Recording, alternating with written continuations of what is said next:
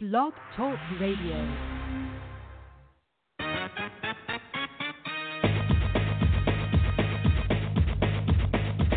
Boxing, boxing, boxing, boxing, boxing, boxing.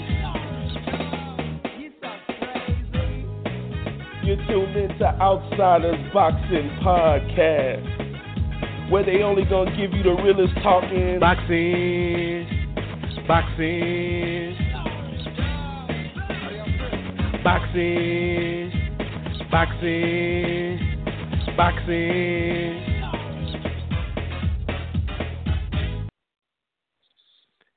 Outsiders Boxing Podcast midweek show coming at you in full effect.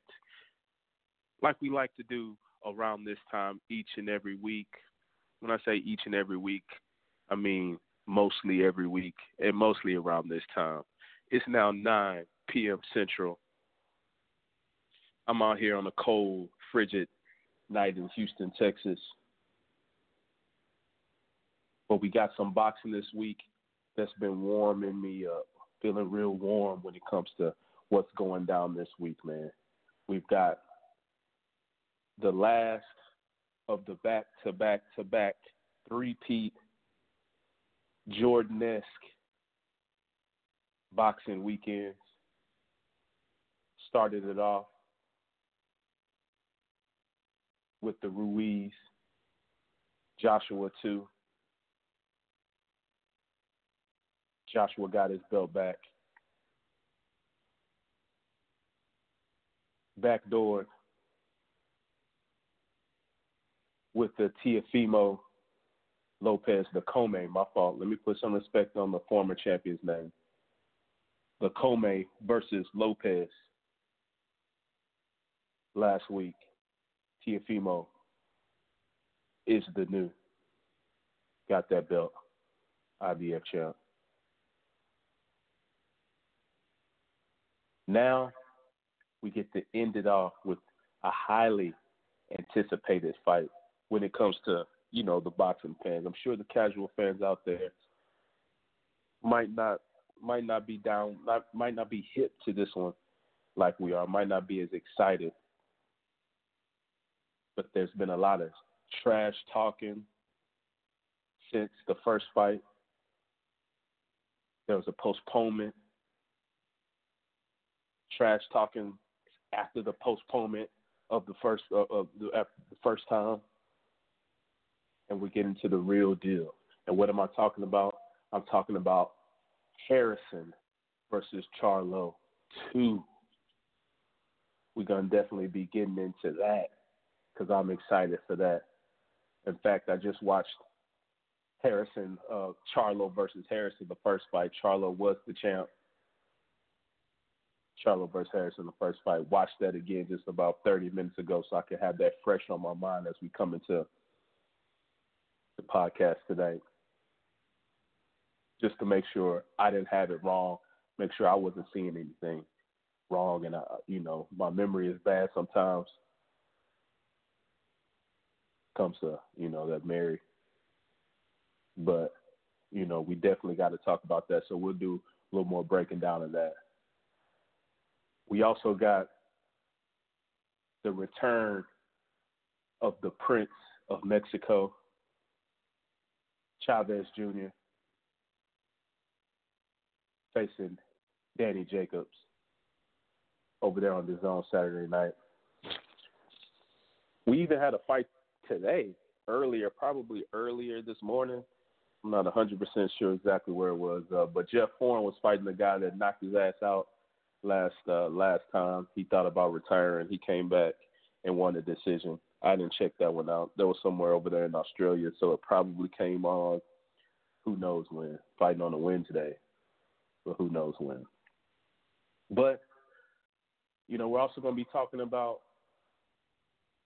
Daniel Dubois, uh, Du Bois. I like to call him Du Bois, but you know, my man JP let me know that's that Dubois uh, Daniel Dubois. He's fighting some guy this weekend. Do we care about that? Uh, Canelo drops his WBO light heavyweight title. And last but not least, AJ offers to spar Fury to help him against in the Wilder rematch. So we got a lot to talk about today. We'll see who all shows up. I don't know if we have RC on in the last couple of weeks. He's in and out, out in Wednesday night, starting it off right. You know how he does when it comes to the weekend. His weekend is starting tonight. But with that said, we're going to take it to Southern California, to Inglewood, the host of the Relatively Fat and Black podcast. Probably going to be hearing a lot more from this man coming in the future.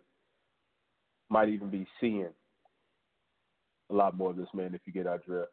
But we'll see how that goes. We said that earlier this year, but ain't shit happened, and that's all on me. But we're gonna get this to pop out sometime in that 2020. It's gonna be outside of the boxing podcast year. Start making that move. But with all that said, let's take it to Inglewood, to my guy Heavy Handed J, aka JP. What's popping, man? Well, what's up, man? Uh, very excited for the weekend. Of course, we got some good shit talk going down. Um, some of the bigger stories in boxing happen to be the rumor mill type stuff. You know, we got the uh, Crawford uh, TV ratings are some saying are flopping, and we got this Fury fight not quite having a venue or tickets on sale yet. So there's definitely some topics we can get to in the rumor mill. But before we move on, I have to claim my glory because I've been so wrong in all of my picks. Now I didn't nail the pick of Teofimo, but I called Teofimo in five. And he got it done in two. That's close enough for me. I was out on a ledge. I was alone on an island versus all of you guys. None of you picked them. And I got one. And like I said, I'm gonna bathe when I get one. And I and I'm doing that now. So yeah, let's do it, man. Let's do it. Yeah, most definitely. You were right about that, man. Uh had a little, I think you had a little Christmas party or something to get to last Sunday. We started off late, so we couldn't get you in on that. But yeah, man, you were you were one that called it. You and Teddy Atlas, uh, only people I heard talking about early KOs.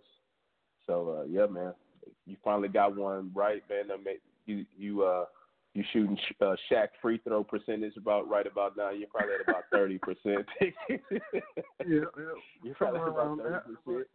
Yeah, yeah, but you know that's neither here nor there. You you only as good as your last one, man, and you definitely you definitely made that pick right last time. So let's see if we get some crazy picks today, because today is Prediction Wednesday, where we're gonna make our previews, make our predictions on the fight, man. But uh, before we get into that, we got another piece of the family on the line.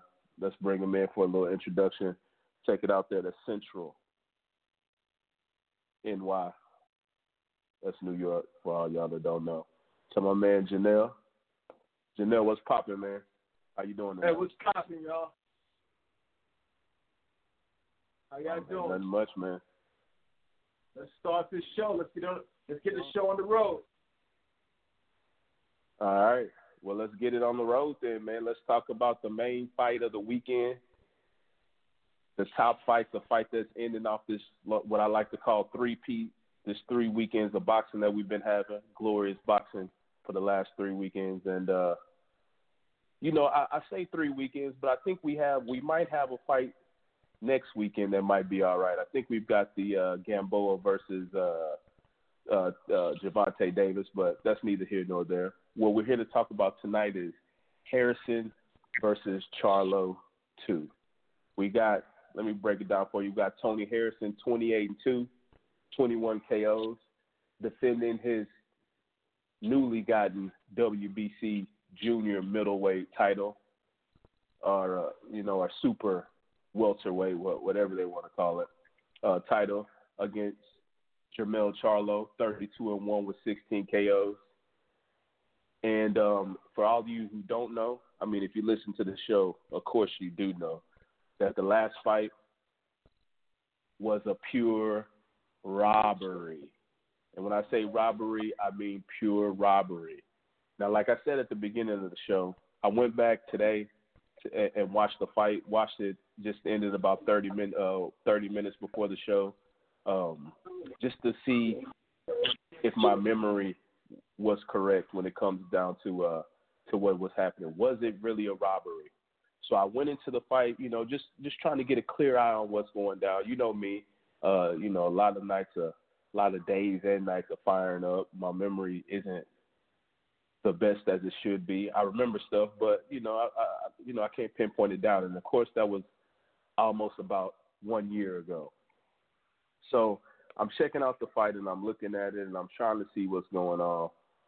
And uh, the fight is how I remember it going. Tony Harrison throwing a lot of jabs, moving, not even throwing a lot of jabs, just throwing jabs, running around, getting chased, and getting beat up by Jermel, uh, J- uh, Jermell Charlo. Getting hurt a couple of times. You know, he did hit Char- uh, Charlo a couple of times. He might have got four or five good solid hits the whole time. But Charlo outthrew him, outlanded him, you know, outmaneuvered him. Looked like the better fighter. But of course, when that be- when the bell rung and the judges gave that decision, um, Harrison got a unanimous decision win over Jamal Charlo. Now, Jermell Charlo. Now, even you know Lennox Lewis, I think is the guy out there at uh at uh Fox FS1. He's the PBC guy. He they everybody on there was talking about how it was an easy win for Charlo. The whole fight they were saying how Harrison needs to step it up, and there was no way he was going to win this one. But somehow he got the win. Now, after the win, that's when all hell broke loose. That's when the animosity and the hate between both of these guys started. Right after the win, Tony Harrison, who I think played it like a man, he said to Charlo, Hey, uh, Jermell, you gave me this shot at the belt, and I'll definitely give you the rematch at the next fight. Jermell Charlo being the emotional firecracker, the the mad mad hatter that he is, while uh, while Harrison's giving his interview, Charlo grabs the mic and said, "You know what it is. You know I won. Yeah, you know exactly what it is. You said I won. You came over there and told me that I won. You know what it is. But I'll gladly accept your your challenge." And he walked off. I think he I didn't see the whole thing. I think he, you know, he was sobbing a little bit. We got to see them how emotional Charlo is, uh, young male Charlo is, the uh, the younger. I think he's a minute younger of the two Charlo brothers, the little Charlo brother. But he was in there very emotional, crying. Tony Harrison was upset, very upset about the disrespect, and that's when it all broke loose. Now, I think sometime in June we were supposed to have the rematch. They had the face they had the face to face then. A lot of trash talk a lot of shit talking. Charlo believed that he won, which most people did. Most people that seen the fight thought he won, thought he got robbed. Charlo was one of those guys, felt he got robbed. Tony Harrison felt he won, but Tony Harrison wasn't taking any disrespect. A lot of noise being talked, but Tony Harrison had to pull out of the fight due to a so-called ankle injury. Talking about maybe even having to get surgery on that ankle. Well, no surgery was had, and the word is that Tony Harrison might have got slept, might have got put on the ground during the training camp. Think that's the word. That's what's what was going on in the rumor mill around that time. And and smart enough because we saw with uh you know with AJ that maybe if you get slept during training camp, you ain't gonna be your best, and you might lose your belt. So you know I ain't mad at him for that. Charlo said he's ducking him, but I can't say Tony Harrison is ducking him because Tony Harrison eh, didn't take any fights in between, didn't take no tune-up fight, went straight back to Charlo after a year off, damn near. Let me see. This fight was in uh yeah, December that fight was in December 22nd of last year.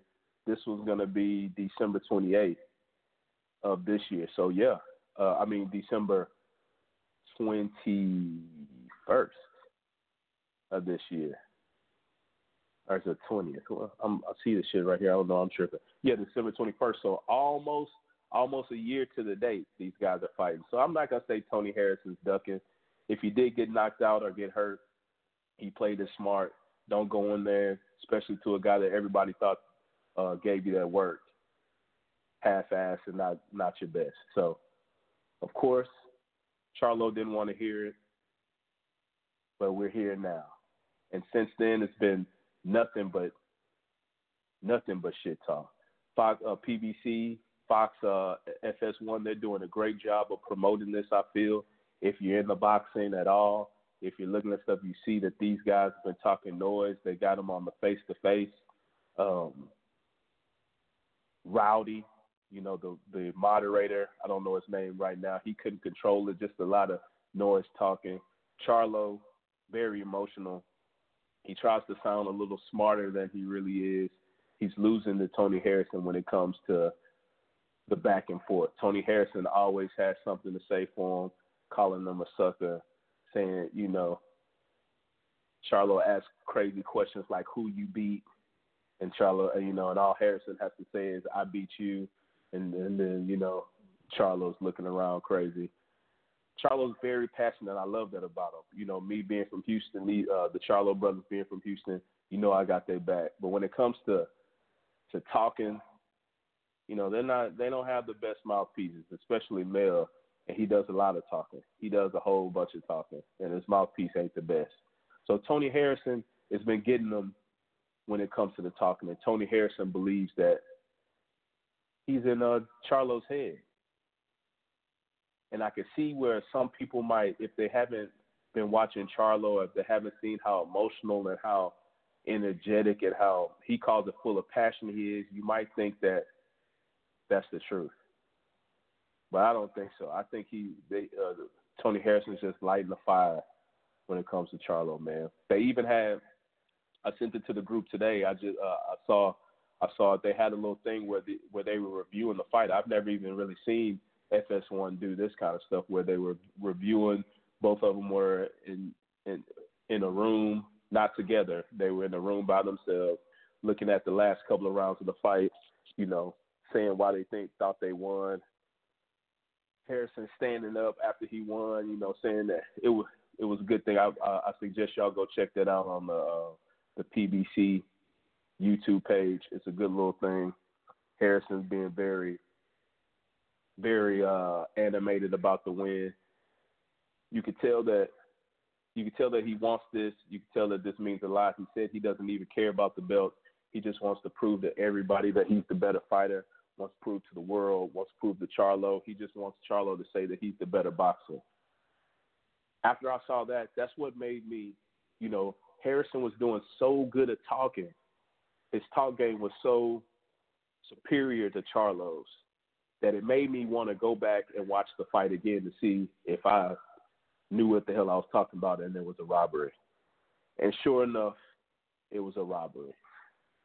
So when this fight goes down, I'm going to I'm going to uh, I'm going to go with Mel Charlo. But before I give my official prediction, I want to take it to my man JP. Man, JP, we've been looking forward to this fight for about a year now. It's going down finally. Finally, it's going down on Saturday night. Harrison putting up his WBC junior middleweight title, a title that most people thought he got off a robbery. He's putting it up against little brother Charlo from Houston, Texas. Harrison versus Charlo two. What you thinking, JP? Oh, man, great job running it all down, man. Um, you know, long, long, long time waiting. Now, a lot to chew on here, but myself, when it comes to talk, look, I love talk. I love trash talk. I love it with a passion. I love talking shit. But I understand there's a complete separation in talking and doing. That is two totally different things in life, and we learn that as men. Um, if we talk about some of the fight psychology, man, yes, uh, Jermell does look uncomfortable and unable to keep up with um, Harrison's lucid, you know, comebacks and stuff like that. He's really fluid. Um, he's witty, and he's just more fluid than Jermell. And what the and you touched on Jermell's passion, and and that comes off as like, well, what what does this passion come off as while we watch all these videos? Uh, just like a guy who's overly emotional, and that lends itself to us thinking that once he when he gets in the ring, he'll be overly aggressive, overly exert himself, and he'll be out of character. I think that's where we're all getting with um, uh, Harrison being inside of Jamel's head. The the ending to that is Charlo being overly aggressive. He'll overexert himself and he'll be out of character and won't be able to stick to a strategy. I don't believe that's so, especially after watching the footage that you sent. And um and Charlo basically chronicled it. He was like, you know, see those little shots he hitting me with? Yeah, they jabs. Yeah, they little right hands, and they don't hurt me.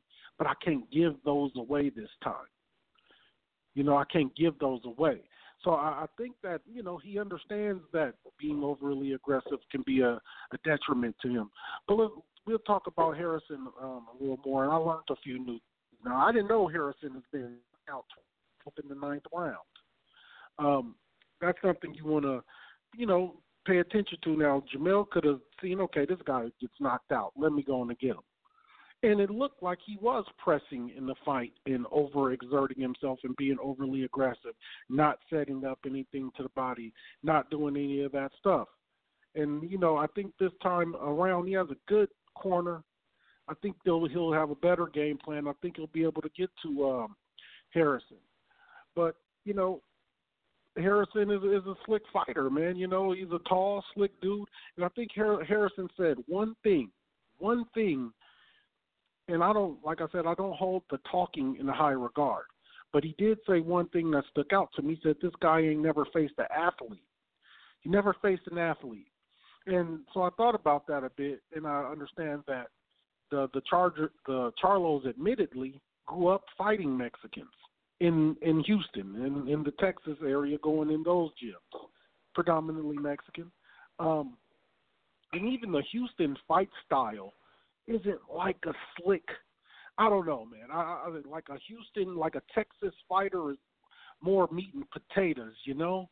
Um, just just my estimation, but I, I'm looking at um, Jermell's BoxRec, and of course we got um, the names that jump out like Austin Trout, Erickson Lubin, um, but I wouldn't necessarily call them dudes athletic. They're black. Um, they're good boxers, but I don't know if they're good athletes. So when Harrison says I'm a good athlete, he says I'll beat this dude at any sport. I'll beat him at basketball. I can run faster than him. I can throw a ball farther than he can. I can hit a baseball better. I can catch a baseball better. I'm just a better athlete than this guy. And, and there might be something to that. I think there could possibly be something to that. But when I thought back to the fight, well, I don't have your your reference of just watching it. All I truly remember about the fight is like, wow, that's one of the more uh, easier. I don't know if easy the word. That's one of the more uh, times where I've seen a guy lose his belt for not getting beat that bad. You know, the adage is you got to take it from the champion. You got to beat the champion. I was like, damn. Well, he didn't necessarily beat him up. You know, they took that guy's belt, and it was pretty freaking close at at the least. You know what I mean? So I felt like they took his belt in in in a in a fight that was much too thin, um, too close to take someone's belt. But you know, nonetheless, it, it seemed like we must have definitely had some boxing purists scoring the fight because Jamel was definitely the aggressor. Aggressor, he definitely bullied him around. He definitely was the boss in the ring, kind of controlling the space, in my estimation. Now, if you ask Harrison, he doesn't seem to think the same. Nonetheless, man, I'm psyched. Um, both dudes want it so bad. I mean, nobody wants it more than Jamel. I think Harrison wants it more, uh, just as much. He knows this is his his his claim for legitimacy. You know, for him, it's back into the scrap heap now. For Harrison to have gotten that belt, I mean, it's not like you know the house is betting on him to win it. There's nothing, there's no push behind Harrison, zero. So in the eyes of those judges, man, he must have simply just won that fight to them.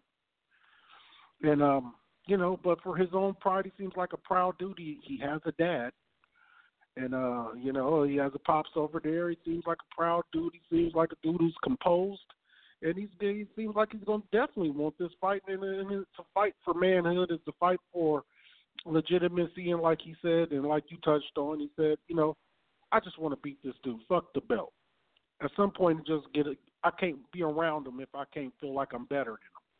We ain't gonna be able to share the same air because this is personal and it's it's on some on some man shit. You know, these dudes have spent a lot of time looking in each other's eyes, talking about what's in each other's soul and what kind of heart the other has. Now, I mean, uh, I think Jamel might have got wind of him getting hurt in camp. That's why he kept trying to talk to him, like I know something about you, homeboy. You know, trying to speak to him. But you know, whether that's true or not, is it's definitely a chink in the army, and it's just definitely a vote of confidence for anybody to know the dude you're going to fight just got knocked out and hurt, or you know hurt. Definitely going to bode your confidence. So, man, I can't wait. Still thinking I'm talking to my other partners. Should we go on and shoot down there and scalp some tickets? About a hundred dollars. I'm thinking, shit. Once you're there with a hundred bucks, you might be front row.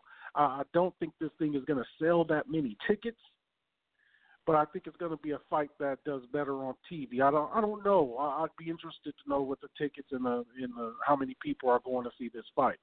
But nonetheless, man, I can't wait for it. My pick, I'm going to take Charlo with an 11th round TKO. Man, I feel that. Yeah, man. Um, I'm with you 100%. I think that you know, you were talking about Harrison saying that he was athletic. He was he that he couldn't he can't beat an athlete like me. I'm more athletic. That's one of the things that made me go go back and watch the fight again. You know, I had I had an idea what went on, but the way Harrison was talking, the way he was the way he was just saying he whooped him and I just had to go back. And it wasn't you know, it wasn't a close fight. There might have been a few close rounds at the beginning, but you know, Harrison got hurt a couple of times. Uh, Charlo might have got hit with like two real good shots, five good shots overall, but you know that was a that was a beating, um, damn near. And I doubt, and, and if I was you, I would probably try to shoot out there to to catch that fight. Now I was trying to, I was looking up the tickets right now to see how see what they're going for. You know, it's still at Ticketmaster right now. Let me look and see what they're looking like. Uh, yeah, you're looking at thirty dollars. Let me see. Let me see what floor seats is getting you. Section one oh four, fifty dollars, dog. Hold on, is that right? No, that's section F one. I, I was about to say. Hold on, let me go down to let's see what the big five. Yeah, a hundred dollars is getting you. You looking good for a hundred dollars. Two fifty gets you front row. yeah. yeah, two fifty gonna get you front row. A hundred dollars, you're looking good. Yeah, and you know, there's a whole I think bunch that of hundred dollars day of might get your ass in the ring. You know, a hundred dollars day of, man, your ass gonna have full Yeah. access to everything. yeah. I'm looking at you know where they got seats, and yeah, there's a whole bunch of seats left. There's a whole bunch of seats left. A bunch of seats. So yeah, I wouldn't be surprised. No, that that place is a shithole of Los Angeles. You know, it's far east of the city of Los Angeles. I fuck a fight in Ontario, dude. I don't. I'm sure you probably haven't been to Ontario, but that's uh, a almost desert esque suburbia, about mm, 60 miles east of Los Angeles. It's where people move when you can't afford a house in, in town, basically. Oh, okay. Yeah. Well, yeah. I think you get out there for a hundred dollars, you're probably looking good because you know most of these the tickets that are that haven't been that they showing have been bought. You know, a lot of these are probably bought by scalpers the day uh, uh you know the day that they go on sale. Because yeah, I'm looking at the little middle section. That's damn near. Yeah, hell yeah. You could be you could be front row. What's that? That's a hundred dollars. Yeah, you could be on the front row, not the front, not in the on the floor, but the front row of the of the stands for a hundred dollars. That's right now. So yeah, day of a hundred dollars. Yeah, you're probably yeah you're probably in the ring, man. You might be able to make the announcements for a hundred dollars, Doug. So yeah, if I was you, I'd go in there. Hell of a fight, man. Hell of a fight. I'm looking for Charlo. You know, like you said, Charlo seems like he's gonna be very calculated. There was when I was watching the fight, I was saying to myself, all he needs to do is just get a little closer, you know, do throw a, a few more punches, and he would have got. I think he could have got Harrison out there. Tony Harrison, like you said, has two losses, been knocked out twice. I think it was both in the ninth round. Once to Jarrett Hurd, once to uh, you know Willie Nelson, who who for some reason I, I thought was going to be good, but he never stood up to anything. So he got beat by Willie Nelson. Jarrett Hurd beat him up when Jarrett Hurd was to thing, and that's one big thing that this fight that Tony Harrison put a, a wrench in. Because if you uh, if you remember JP, after after Hurd's fight, the the fight before that, Hurd had a fight. Charlo jumped in the ring and was talking all that shit to Hurd, trying to get that uh, that um, undisputed. Because I think Hurd has has three belts, right? Yeah, I think Hurd has the three belts. Um, Hurd lose all that to J Rock or who? Yeah, that was. Yeah, he just lost him to. Yeah, he just lost to J Rock, but before that, he might have fought Lara or maybe Welborn. He fought somebody, and uh yeah, no, it was Welborn. He fought somebody, so he fought somebody in that last year December. It says Jason Welborn. So he had the WBA, the IBF, and the IBO. So we're missing one. Which one are we missing? WBC, WBA, WBO. So somebody has the WBO. So it wouldn't have been uh, unanimous. Uh, I mean undisputed. But they were. He came in there. Charlo came in there talking shit to him. Then after, and then during the whole Harrison fight, they kept on showing her Hurd was going to jump in there, and we were going to have that fight for the uh, for both those belts. But of course, you know Harrison won, man. So we didn't get to see the super unification of the uh, of the belts, man. So that sort of put a, a wrench into that, man. But to my official prediction, like I said, Charlo seems like he knows what he wants to do. He says he's gonna have to throw his hands a little more, get a little closer to throw that right shot, and I think that's exactly what he's gonna do. And I'm gonna take it more. I'm gonna say a knockout. Let me look. Let me look one more time at uh at Tony Harrison's did he lose by KOs or TKOs? That's what I want to see real quick. For you got two KOs. What's surprising about Jermell's box rank is that he's only got a 50% knockout ratio. He's 16 of 32, so it ain't necessarily like old Millie Mills, a knockout artist. I think that shot he gave to Lubin kind of, you know, had us thinking he's some kind of super puncher, but I'm not so sure of that. Well, remember he he's he switched trainers and then he started knocking boys out. So he got so his last what has he got? One, two, three, four, five, five out of his last seven fights have been knockouts, and these are KOs. One, two, three, four, four out of the last six have been KOs, not TKOs. So he's been getting. Seems like he's been getting stronger and stronger as we've been going on.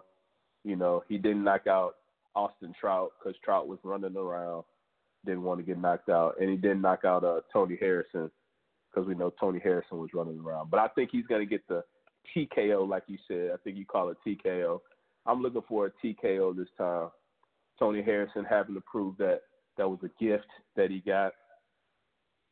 Um, and like Anthony Joshua, Charlo will redeem himself and get his titles back and become a two-time super welterweight, aka junior middleweight champion of the world in the seventh, about the seventh round. That's what I'm gonna call, man.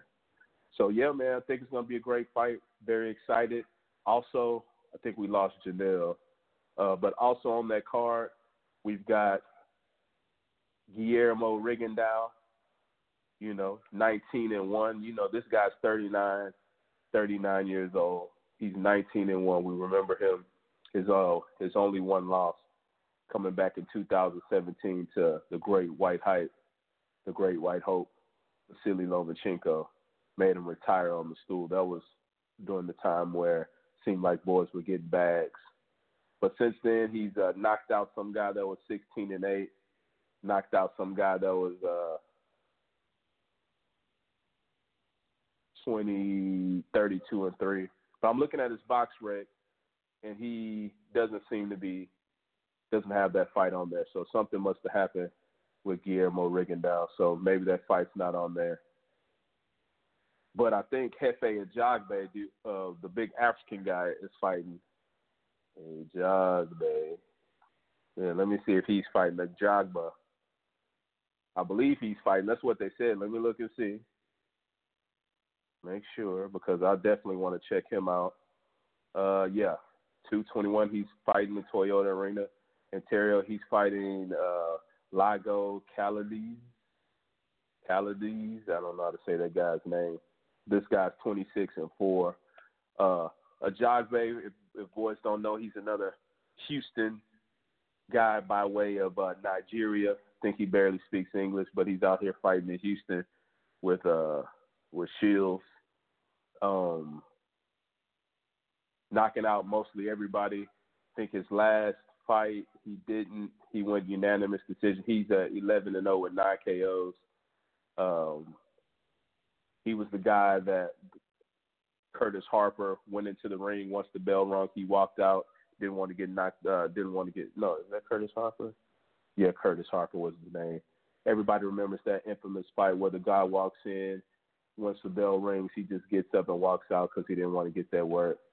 Um, Ajagba is a guy that I like seeing fight. 25 years old, punching power. Very, but he's very raw right now. But I definitely want to see him fight, man. So he'll be fighting uh, on the undercard. Doesn't look like uh, Rigondeaux is fighting, but uh, I would have loved to see him fight. It was for some kind of vacant title also, so um, he could have been got another belt, man. But I think that's all on that card we want to talk about. Um, JP, are you interested in a, a Jogba at all? Want to see him fight? I'm a little embarrassed with myself with my a Ajagba or FA. Let's just call him FA. Um, shit, man, I seen a workout video of this dude, and then the uh, next thing you know, I was saying he'll beat Wilder. You know what I mean? But um, to me, to me, he's more fluid. I mean, he's to me, and, and and this might you know sound wild. To me, he can do everything better than Wilder can. Like he's more of a uh, uh, looks to be an athlete. To me, he's more fluid. He has more punch variety. He seems to be. He's definitely being tootled. Um, I seen a workout video. He's a goddamn monster. Like, dog, this dude workout video is sick. Um, and so yeah, I was really sipping the Kool Aid big time for nothing. But I guess that can happen to the best of us. But look, man, I'm, I'm I want to see him. I thought you know we see more of him, but he's being moved moved along slowly. You know, and and that's a good thing. I don't know what fight he's in. What is he in the eleventh fight, twelfth fight? You said. Uh, yeah, uh, yeah. I I just got off of that a job, but yeah, yeah. but it wasn't too many. Yeah. Now you got guys like and now we're just gonna call them the boys.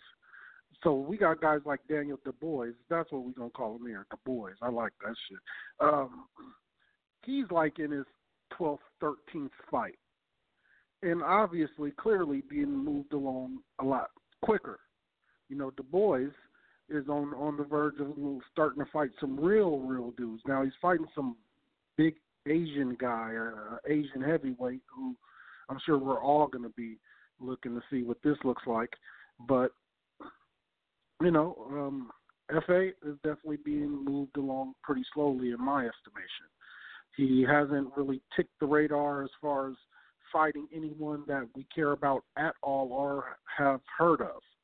So, you know, we'll, we'll just wait. And, um, I think everybody knows of him, you know, and if it pans out, we got a phenom on our hands. Because uh, us as boxing fans, we're waiting. We're waiting. We're waiting until he gets on the big stage and we can really tell. But I guess if we're just doing some eye test stuff, I mean, man, he looks to be six five, six six. Um, to me, he looks like a better athlete and a better boxer than Wilder. That doesn't mean he's better than Wilder or hits nearly as hard. I have no idea. but at this point, it's just really hard to gauge him. But he, be on the lookout for him. Yeah, most definitely. Now, when you watch him fight, he does look like he has more of a repertoire of punches, does a few more things.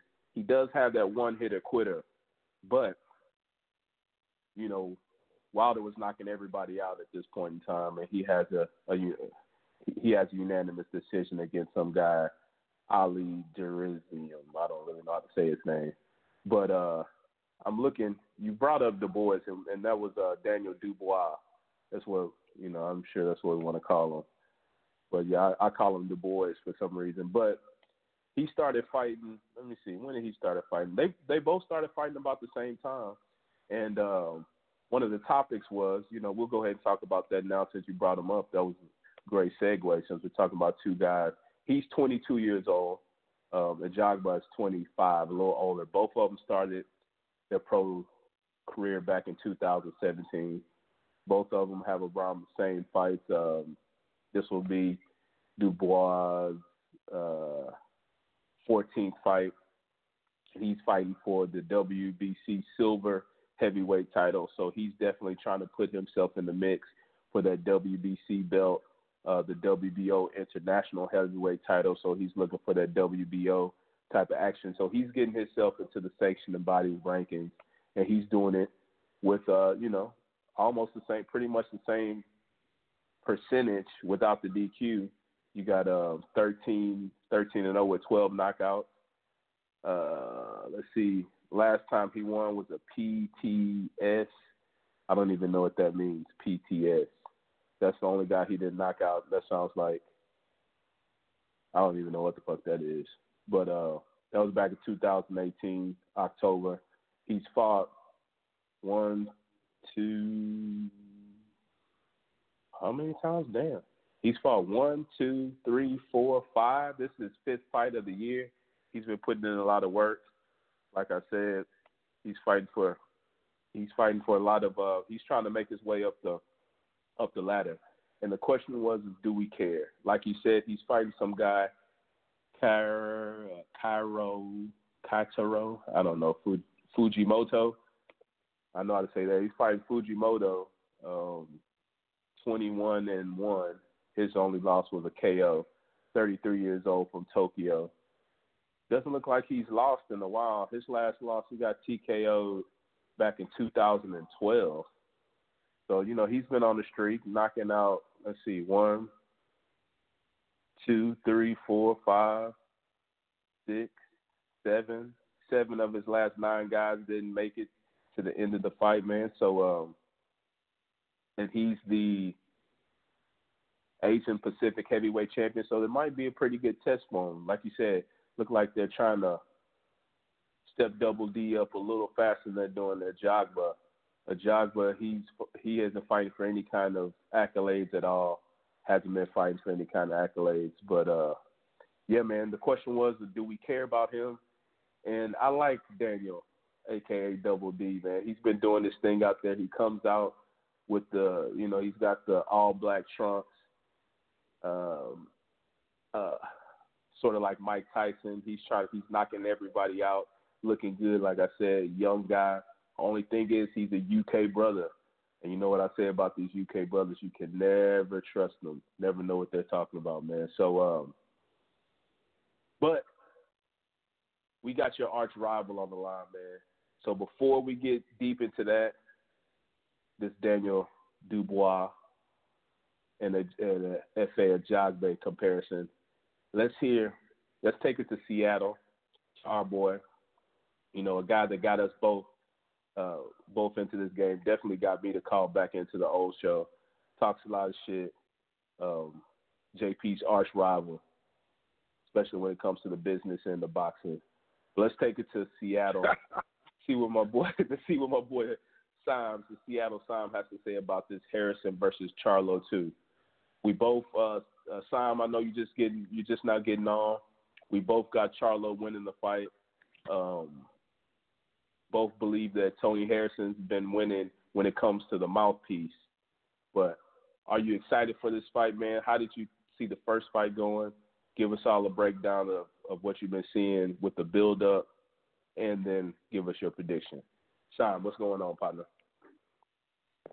What's going on? Man, uh, we're finally here, man. We're finally here. You know what I mean? Uh, finally here for this fight, man. Uh, man, I, I got so much to say about this fight. Uh, well, Speak to get to started, um, uh, to talk about the first fight, you know, I personally thought the fight was a draw. I thought both fighters were weak as hell, and it could have went either way, or a draw, and I was fine with it. I think the uproar was uh, Charlo was the more hyped A side guy, and usually fights like that that are kind of boring. Because listen, let's be real, the fight was boring. There was not a lot of action either way, you know, and it just happened to go to the B side. And when it goes, usually those fights tend to go to the A side, so people were like, "Oh, robbery" or this and that. It's like, come on, man. They both, neither of them did much of anything. It just went to the guy people didn't expect it to, who doesn't, who usually doesn't go to. That's all. That's all it was. And another thing is, fans, when they're looking forward to a, a fight in the future potentially, they they will act like if if it gets messed up by uh you know a quote unquote robbery, the guy that they want to see move on and fight somebody, they'll say it's a robbery or this and that. Or if that fighter really loses the fight and gets a gift decision, they'll say, "Oh, it wasn't. He won the fight. You guys are tripping. This and that." So that's what it is. People just were looking forward to Charlo Hurd, and it threw a, it threw a monkey wrench into the situation. But the way I look at it is, well, then take care of business. You know, take care of business. I mean, people can say whatever they want. Charlo was not looking like regular Charlo, or at least more most recent Charlo. He was not the destroyer. He was nothing close to it. So, I mean, it is what it is. But, um, yeah, I thought it was, you know, I would have been fine either way. I personally thought it was a draw, and they both looked weak as hell and just needed a rematch again. Unfortunately, something happened. We're not quite sure what happened.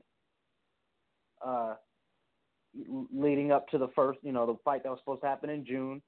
There's rumors, there's innuendo, there's a lot of, you know, there's a lot of cloudiness. And because of that cloudiness, and because Tony Harrison is fighting him off a year layoff,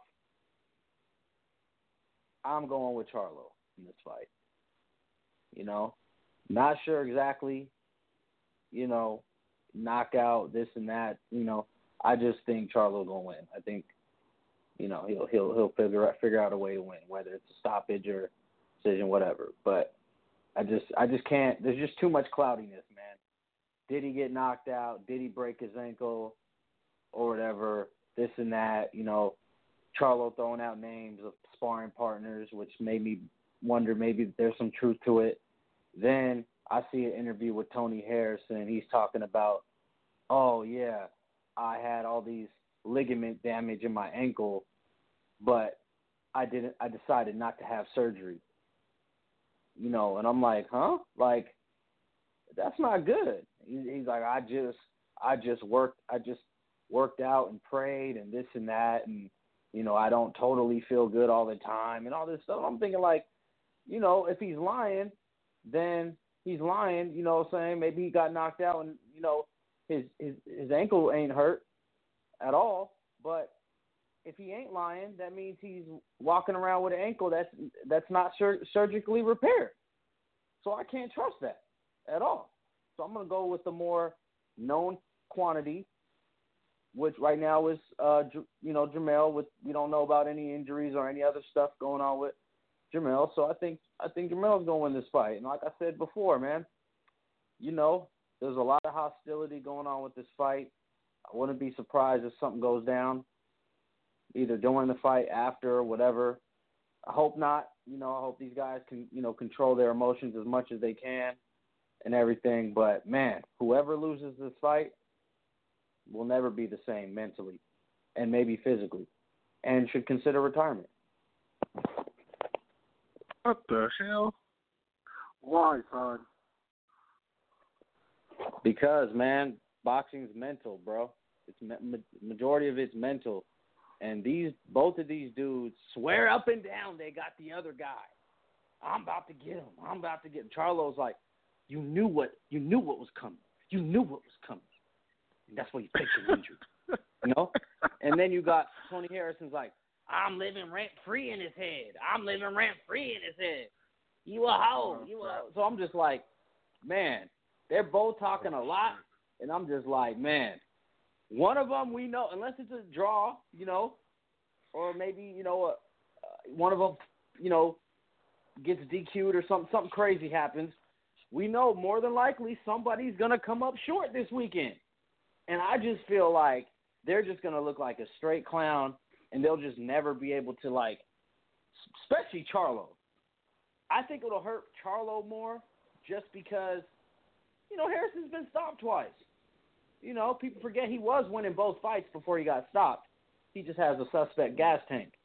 But Charlo really believes that he didn't lose. You know? So he goes in there. Most people do. And and and he loses this time, then legitimately, I mean, I don't know what Charlo gonna do. I mean, he he cried when he thought he didn't lose think of what might happen if he, you know, if he actually does lose. You know I'm just saying, I you know. Charlo, so. like Harrison is putting a lot of value, and to me, it's a weakness when you got to put value into thinking you're you are quote unquote in somebody's head. Now, what like me and Willa talked about earlier, with that him quote unquote living rent free in his head, all that lends itself to is saying that Charlo is going to be overly aggressive, overexert himself, and not be able to stay in character, right? So, but to me, the the mental game, to me, the psychology goes to Charlo. He's the dude that didn't miss the fight that's supposed to happen in June, and he's also the dude who's the bully in this thing.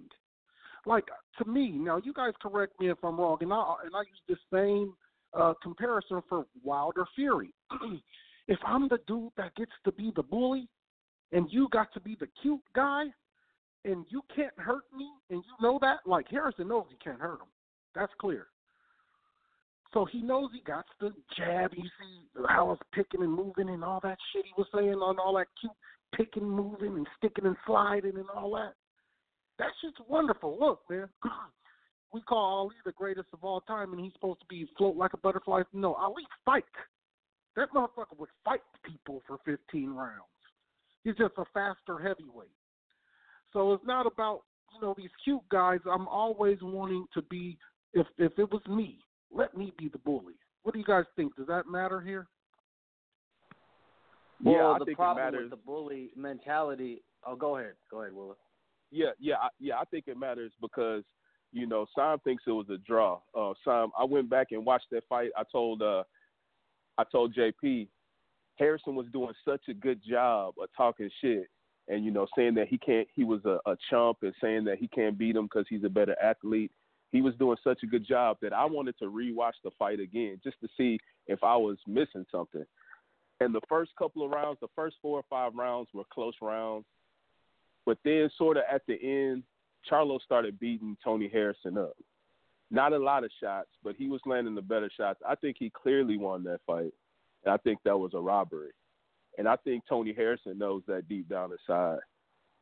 And when you're when you're a, a bully and you know both of y'all know that he won the fight, you know I think that yeah I think Charlo's gonna I think he's gonna stop him. I think Charlo's been like I said I think he's been playing it smart. So yeah, being a bully I think it's gonna pay off. But I think that's because they both they both know they lost. He lost it. I think Harrison knows. You know why I, I disagree on that? Tony Harrison was celebrating before they they call, they, they they announced the decision. He was pumping his fist, like he be, like he believed he won, man. Like you can go watch the tape. He was pumping his fist like before they even ran. Yeah, I see that. But I think he's a good character. You know? I think Tony Harrison is an excellent character. he walked over there. He was nervous as hell. He walked over there, turned his back, like Charlo said. Turned. He did pump his fist, but you know he was very excited that he won that one. I'm gonna tell you what the fight I saw. What I saw was every round kind of looked like the same until like later on, the last like couple rounds, Charlo did start landing a few good shots, and it did seem like Tony Harrison was kind of like, you know, kind of off balance, kind of on the ropes, not really throwing punches back and all that. But for majority of the fight, what I saw was Tony Harrison and landing a lot of jabs. Charlo trying to counter or try, Charlo trying to lead, double jab right hand, but missing a lot of right hands. You know, some got in there here and there, but the punch that was the most the most consistent punch from round one to round twelve that was landed was Tony Harrison's jab, but it's a jab. So that's where you have to judge, you know, what do you think? Even the broadcast, which I actually thought the broadcast was biased for Charlo. Um, yeah, even admitted during that the easy. they, they they they were acknowledging that Charlo wasn't going to the body. All Charlo was doing was Yeah. trying to one two one two one. You know what I'm saying? So it's like that's my point. Like the fight was actually not that much action, very boring. You know, Charlo overall probably landed the the harder shots, but there they were there weren't a lot of hard shots, and it's 12 round fight. So you can so if if Charlo lands a right a big big shot in round three, it doesn't carry over to round four. You see what I'm saying? You still got to judge every round individually. That's why it's like to me, I'll just watch. Really, We I'll know watch that, fight. nigga. Like, man, both of these dudes look both these dudes look weak as hell, and I thought it was like a draw. You know, so that's what I mean. Like it wasn't that type of fight to me, man. Like it wasn't. I don't know, but It was just Hey. one of them fights, and I've never found myself saying this, but this is the first time I found myself saying this adage: you need to do more to take a belt from a champion. Now, I ain't saying Harrison lost. I'm gonna just say that you need to do more than that to take the belt. You can't kind of get roughed up. You can't kind of not really dominate. You can't kind of, you know, you can't and then get and take a guy's strap. Ah, I find myself going to that old adage, oh yeah, that's man, a, and I've definitely a never tough way there. to lose the belt. Yeah, no question. That's a tough way to lose a belt, but but at the end of the day, you know, in the rule book, it doesn't say, oh, you have to do exactly this to win the title. You know what I'm saying? Like it's just it's just it's the four criteria and it's the ten point must system. That's it. you know it is. You know what I'm saying? So that's that's what it is. But it was just a Oh, weak fight, no. man. That's all it was.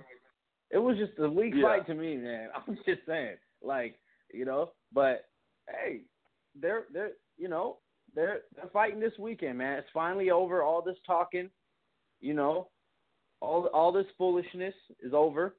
Um, and like I said, you know, the more the guy I I I trust more coming into this because I feel like I know what I'm getting is Charlo. So I, I think Charlo gonna win. Well, I think we we all got Charlo, man, and uh, we'll see exactly how it goes, man. I don't agree that it was a boring fight. I think it started off boring, and then uh, and then Charlo started beating him up, and it got a little exciting when he started getting hit a couple of times. And I think Charlo's going to slow down a little bit. His corner was telling him to do that the entire time. He was going for the knockout, you know, performing in front of Big Brother. You know, after, before him, he's the main event. He's coming out. You want to try to outdo him, little competition. so you're going a little bit too hard. It reminds me of sort of like the Wilder Fury. That's why I think me and you. That's why I think me and you see that fight so different. Also, it's because of how we interpret the power shots. Both guys, when it comes to Wilder and uh, and uh, Charlo, they were also landing jabs. You know, Charlo was also landing jabs in the first couple of rounds. They was jabbing each other. Charlo might have hit him with a few less jabs, but he hit him with a power shot. They'll win the they'll win the round. So I didn't see I didn't see Harrison winning too many more, too many rounds, and I saw the Wilder Fury being a draw. But we're gonna be on this all night, though. We don't want to talk about that. We got a few more things we want to run down. Glad my man Simon called in. Real quick, Simon, do you care about Daniel du- Dubois? We're talking about Efe Ajagba, you know, the American African fighter. Though he's really African because he barely speaks English. But coming out of Houston, he's been knocking boys out. He's 25. They both started. They both started in 2017. Both of them fighting this weekend. Do you care about either of those guys? We'll switch it up. Do you care about Efe Ajagba or Daniel Dubois? And do you think these guys can be champions in the future? Uh, definitely, man, because they're supposed to be, you know, the heavyweight division. You know, credit to Wilder, Joshua, Fury, you know, uh, and all that. They they've definitely made the heavyweight division hot again. And then you got guys like Dubois and um, Ajagba, a few other guys that are supposed to be like the next crop of heavyweights. So, yeah, I'm definitely excited about them. I'm, I definitely have more stock into Ajagba than I do Dubois. Reason being, you know, I've heard a lot of things about Dubois. You know, he's a big puncher, and I've seen some of his highlights and everything. But there is a red flag I've seen with Dubois, and you you guys want to know what it is? What's that? He's getting hit a lot. Nah, man, that motherfucker turned his back, bro, in a fight. I said, uh oh, he might be soft. You know, he might have some clips going. you know what I mean? yes, he turned he turned his like, back. Oh man. Yeah, it was uh it But was like two won? or three fights ago. Yeah, he still won the fight, but there was one moment in the fight when dude started landing some punches on him, and then like he just turned his back, you know, and I was like, oh, you know, I was like, uh oh, you know, but hey, we'll see. I'm just saying, there's something to think about with Dubois. You know what I mean? You know, just something to consider. But um, Yeah. no, definitely, No, you know, definitely. uh, them guys are, you know, definitely the, the, you know, next year or so when they keep coming up the ranks, you know, I, I got to look at the rankings and everything to see where they're at, to see who potentially they might become the mandatory for. But yeah, th- those are going to be, you know, two of the, you know, guys c- trying to come up. You know, um, people are high on that are going to be trying to challenge for, you know, the Wilders and the because Wilder said I think Wilder said he wants to fight till he's forty. You know. Um, Yeah, yeah. He said he had guys seven more years, I think. That's Yeah. it. So I'm definitely uh interested in them moving forward. Yeah, no, yeah. Both these guys are are knocking boys out. JP said that said that he thought he thought for a second that a Joshua was better than Wilder, but then you know we both agree he sort of looks like he's got a little more skills, but he ain't better. He can do a lot more. He can do a few more things, but he ain't better than Wilder. But he might get there, man. Twenty five years old. JP, I mean, of course he's not better than Wilder. Wilder is the champion right now, man. You know? Come on. We know that. Of course. Yeah, JP, you got anything on you that, man? Before we get on to the next one.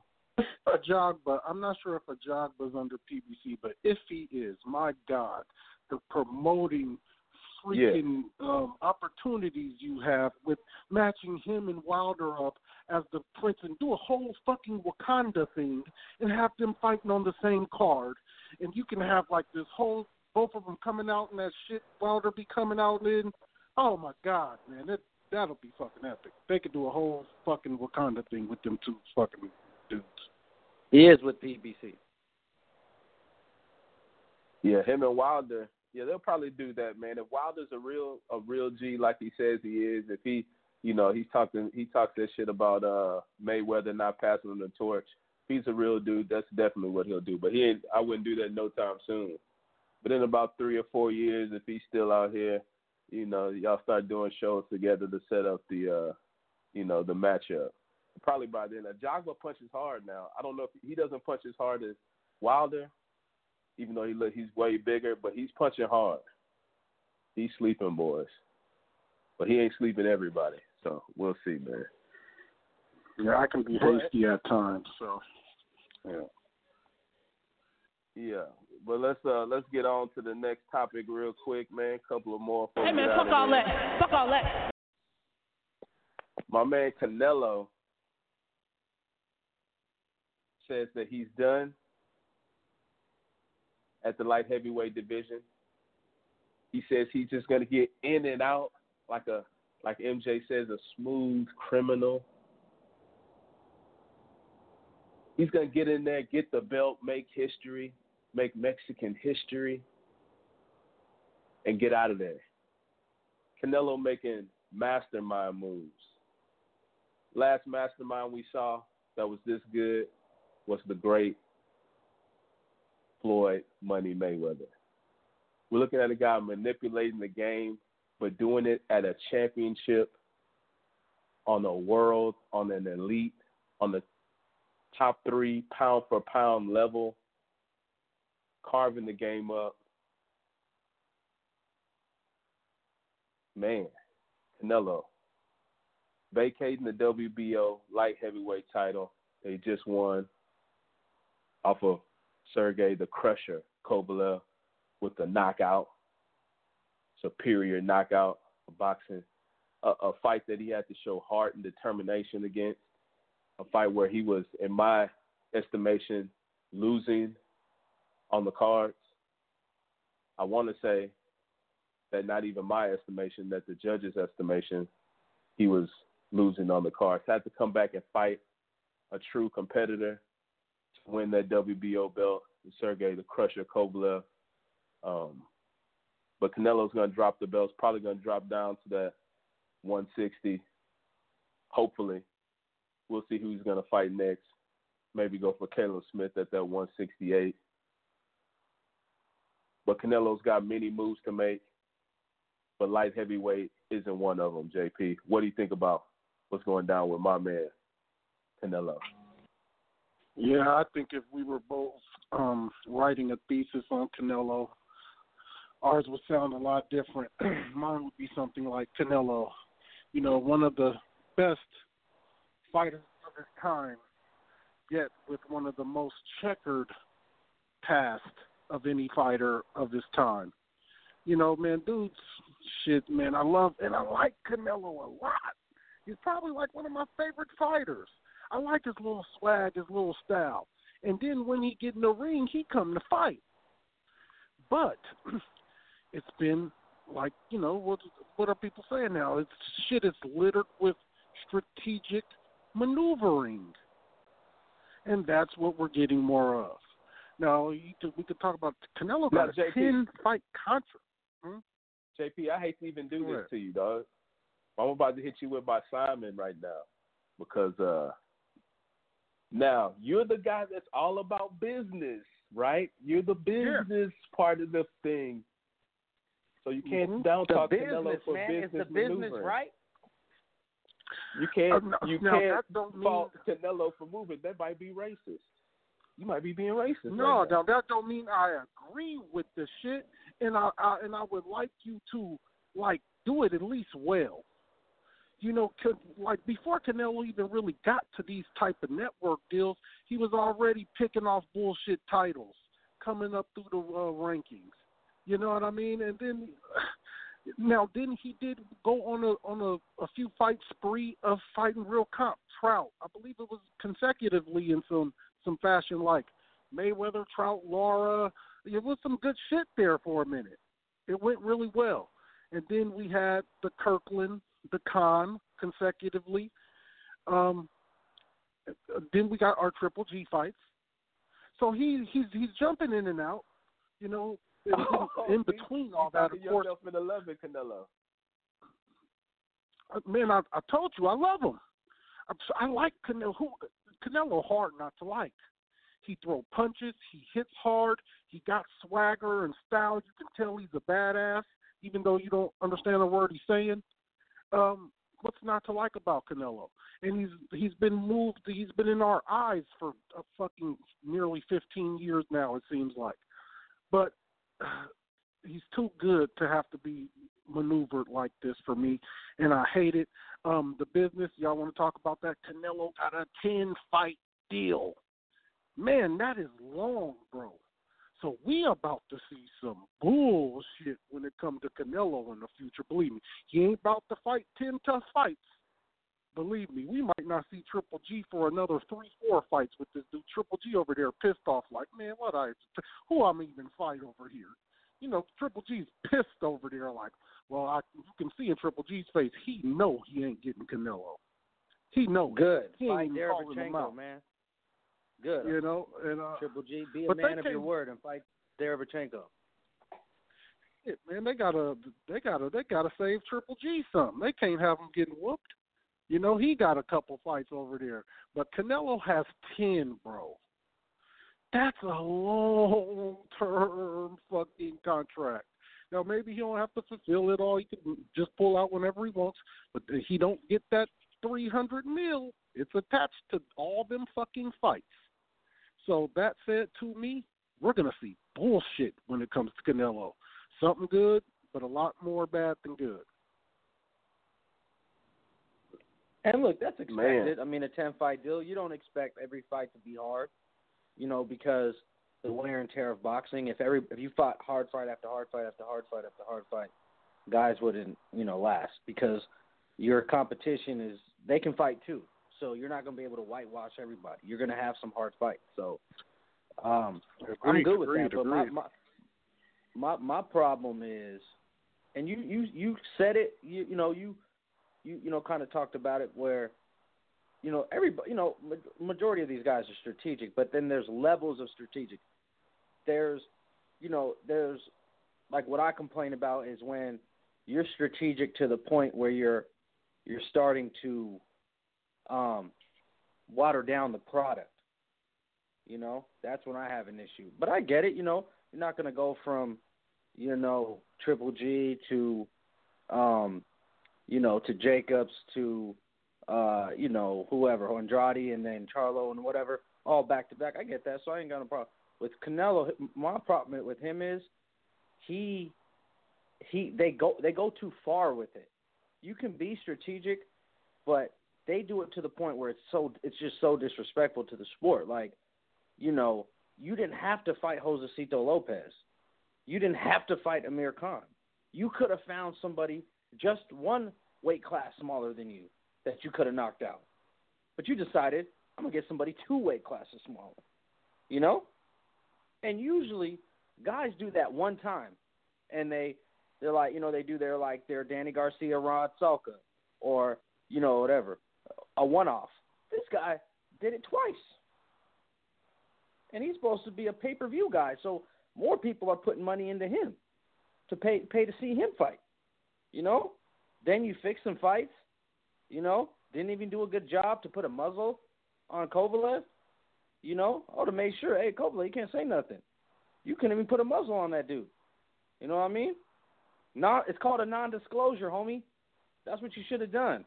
You know, but he he started getting in his feelings. He started running his mouth. You know, just confirmed what we all believed besides Willa, which was a fixed fight.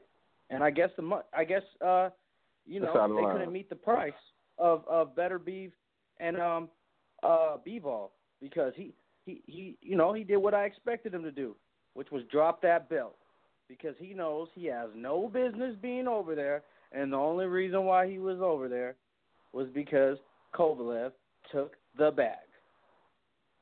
You know, so that's what it is. So now we'll see what he does. I suspect he's going to fight Triple G again. I think the fight will have happen at 168 next for his uh, fake regular title, and Triple G will get beat up in in the fight and probably get stopped in the fight. Not a stoppage like getting dropped and something like that. It'll probably be a controversial stoppage, but we'll get into that another time. But that's what I think was, is going to happen in that fight.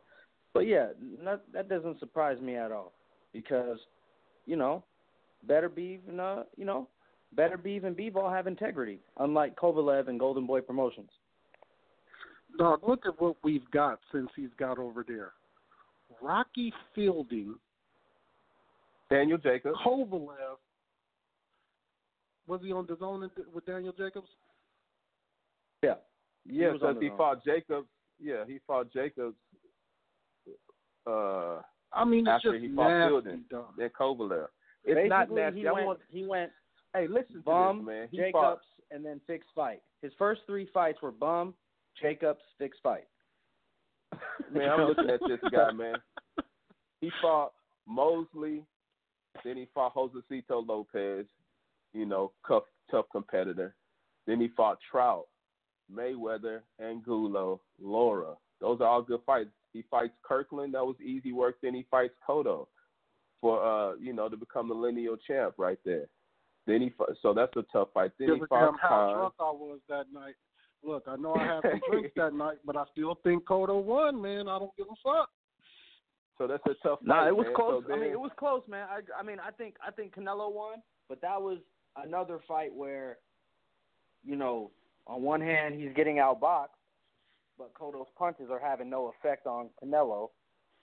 Canelo's throwing, picking the shots, throwing shots here and there, but they had an effect on uh, Cotto.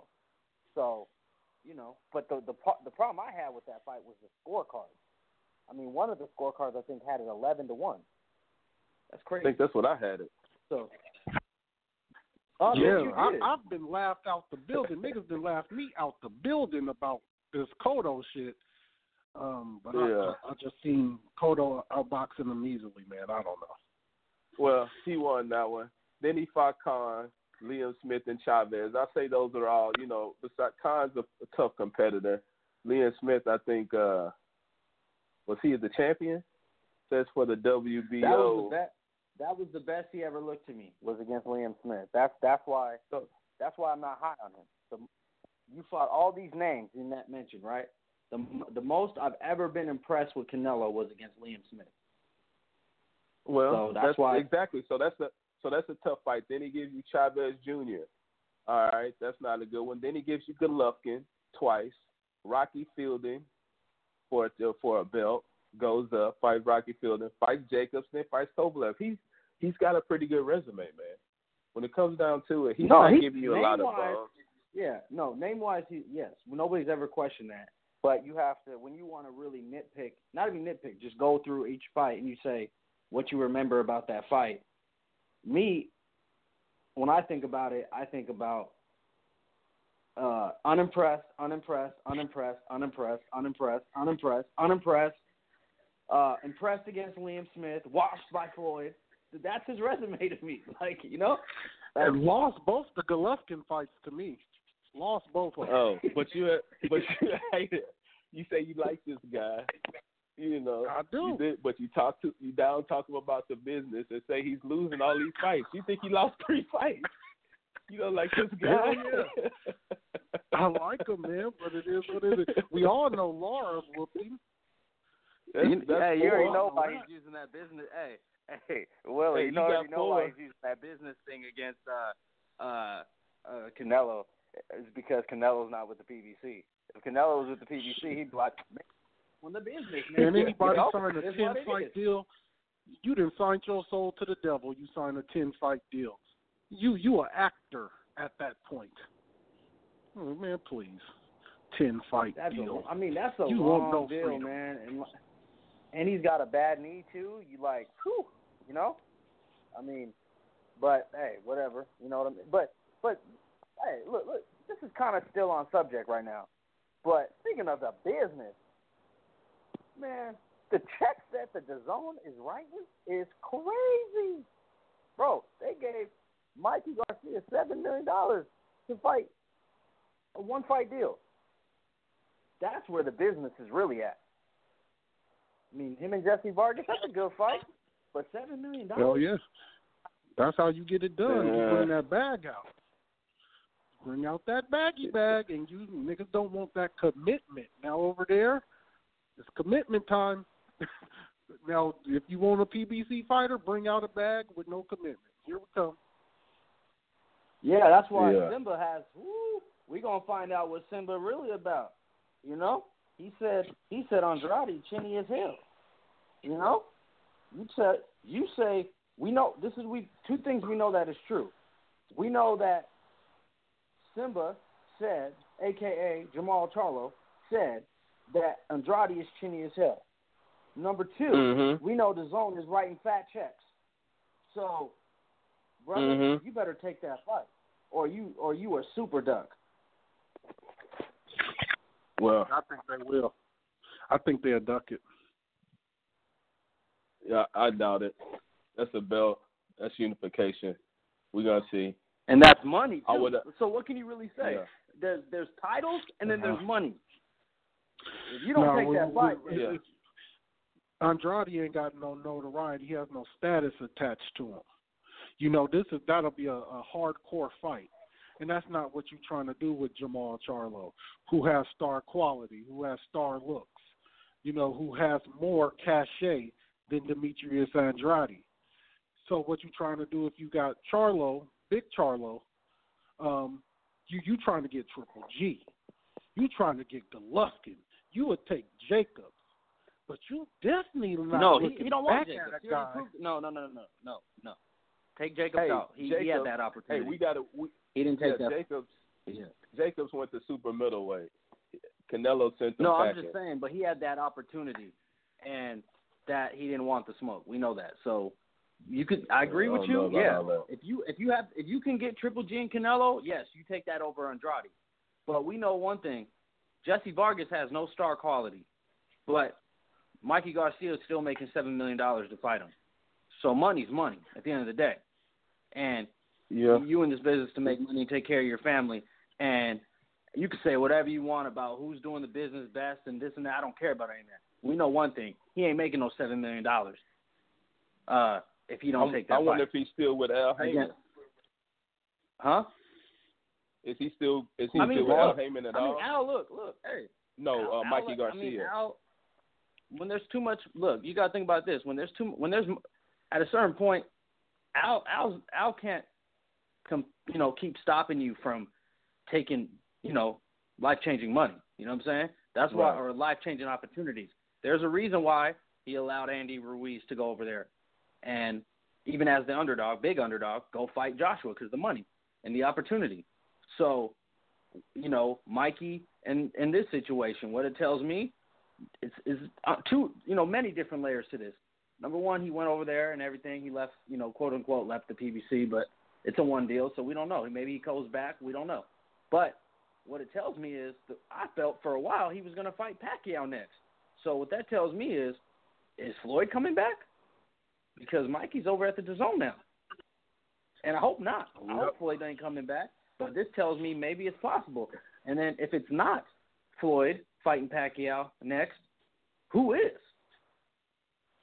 Who is? It's No. gonna be Floyd. Ain't. It's probably gonna be Floyd. Yeah, maybe. We'll see. Gonna be We'll Floyd. see. No, but- But hey, speaking. But but the zone, yeah, Hey, the zone, of- the zone. But anyways, the zone start writing crazy checks, bro. So that dudes need to. I mean, dudes got to make some real Hey. decisions, man, right now. Hey, but who wouldn't want to see Floyd come back and fight Broner? They start talking some good Broner, be like, "Fuck that old nigga." You know what I'm saying? Man, I'll be all here for it. Fuck it, let's do it. I'm here for it. Uh, it, nah, I mean, uh, he had enough chances. I'm sorry, and he and he ain't fought since that. He don't want to. Uh, he don't want to give a brother no money like that. And Floyd is just a, he's an exhibit exhibition at this point. Even if it's Pacquiao, well, Pacquiao's gone on and looked good and beat Keith Thurman, man. So I don't even know what to say about Pacquiao at this point. But you still assume Yeah. Floyd's gonna beat him. Yeah. Yeah, man. I mean, so, you know, uh, it's it's Well- interesting. It's a lot of layers to that Mikey Garcia situation, but the zone ain't playing, man. They brought they got Mikey over there. They've been chasing Mikey for a while. They've been chasing a lot of those dudes. Finally, one of them took the money, uh, you know, uh, and now they're going after Charlo. And with the Charlo situation, like I said, it's very similar to Crawford, which which is you hold a major title, you're over on another network, but everybody else that matters is on another network. And we know that that shouldn't matter if you really want to fight. But if people want to say one side needs to go sign over there, then he needs to go over there. That's the way I look at it. Because Charlo, people want to talk about Crawford's resume. Look at Charlo's resume. You know, so I'm just saying, Charlo got some decisions to make, man. I mean, you say the man's chinny as hell. You know what? Go over, go over to the zone, get the career high payday, knock him the hell out, and now you're the unified champion at middleweight. You got two belts now, and that that actually puts you in a better position to get one of those guys that you really want, which is Canelo and Golovkin, because you're holding two belts. Well, see, the, the well, he's gonna get in it. the two. he's gonna get he's gonna go, man. He's not, you know, for that seven million, you know, uh Al Haymon's letting boys go over there and make moves as we see. I'm pretty sure he's still because that's with the zone, right? It's not he didn't. It, it wouldn't be with Matchroom. I don't believe it's like a No, and it's just a one fight deal too. Yeah. You know, like like my Yeah, so deal is a one Haymon's fight probably- seven million dollar deal. You know? yeah. See, Al's probably ain't getting still in the putting way his of hand no in there. money. Al Yeah, ain't getting in the way 'cause of he's getting a money, piece. man. That's and he that ain't even the energy Al's ever had to get in the way of nothing. And, and the, the difference is the PBC guys can go. They got that that that movability about themselves. Those guys cannot. That's why Fury couldn't come get that fifty mil that they tried to bluff and say they didn't have. You know what I'm saying? And then when Al and Shelly Finkel flashed on their ass, it was like, oh, You mean yeah, you mean you mean Anthony Joshua, not Fury. Yeah, Anthony Joshua. And when they flashed on him, motherfuckers was like, oh, wow, the, the, the, the, oh yeah, no, you know, pure Yeah, we already know. But they Joshua don't was have, ducking ducking Wilder, we know that. you know, they don't have the, the the freedom in their contracts to even do that. So they gotta pay. They don't. no, they but that's can't not the come re- no, no, no, no, no. Hey That- guys, A- guys, Anthony hey, Joshua hey, guys. did not fight Hey. Wilder because uh, he did not fight Wilder. It had nothing to do with his network ties, and uh, he didn't want want to fight Wilder because he didn't want to get knocked out. That's it. Very simple. He didn't think he could Hey win. man, fuck all that. Fuck all that. Hey man, Boom. we can't go we can't go off the uh off the hinges, man. We got to we ain't gonna try to be out here all night. Now we got two more topics that we talked about. We brought up Daniel Jacobs. How dare I disrespect?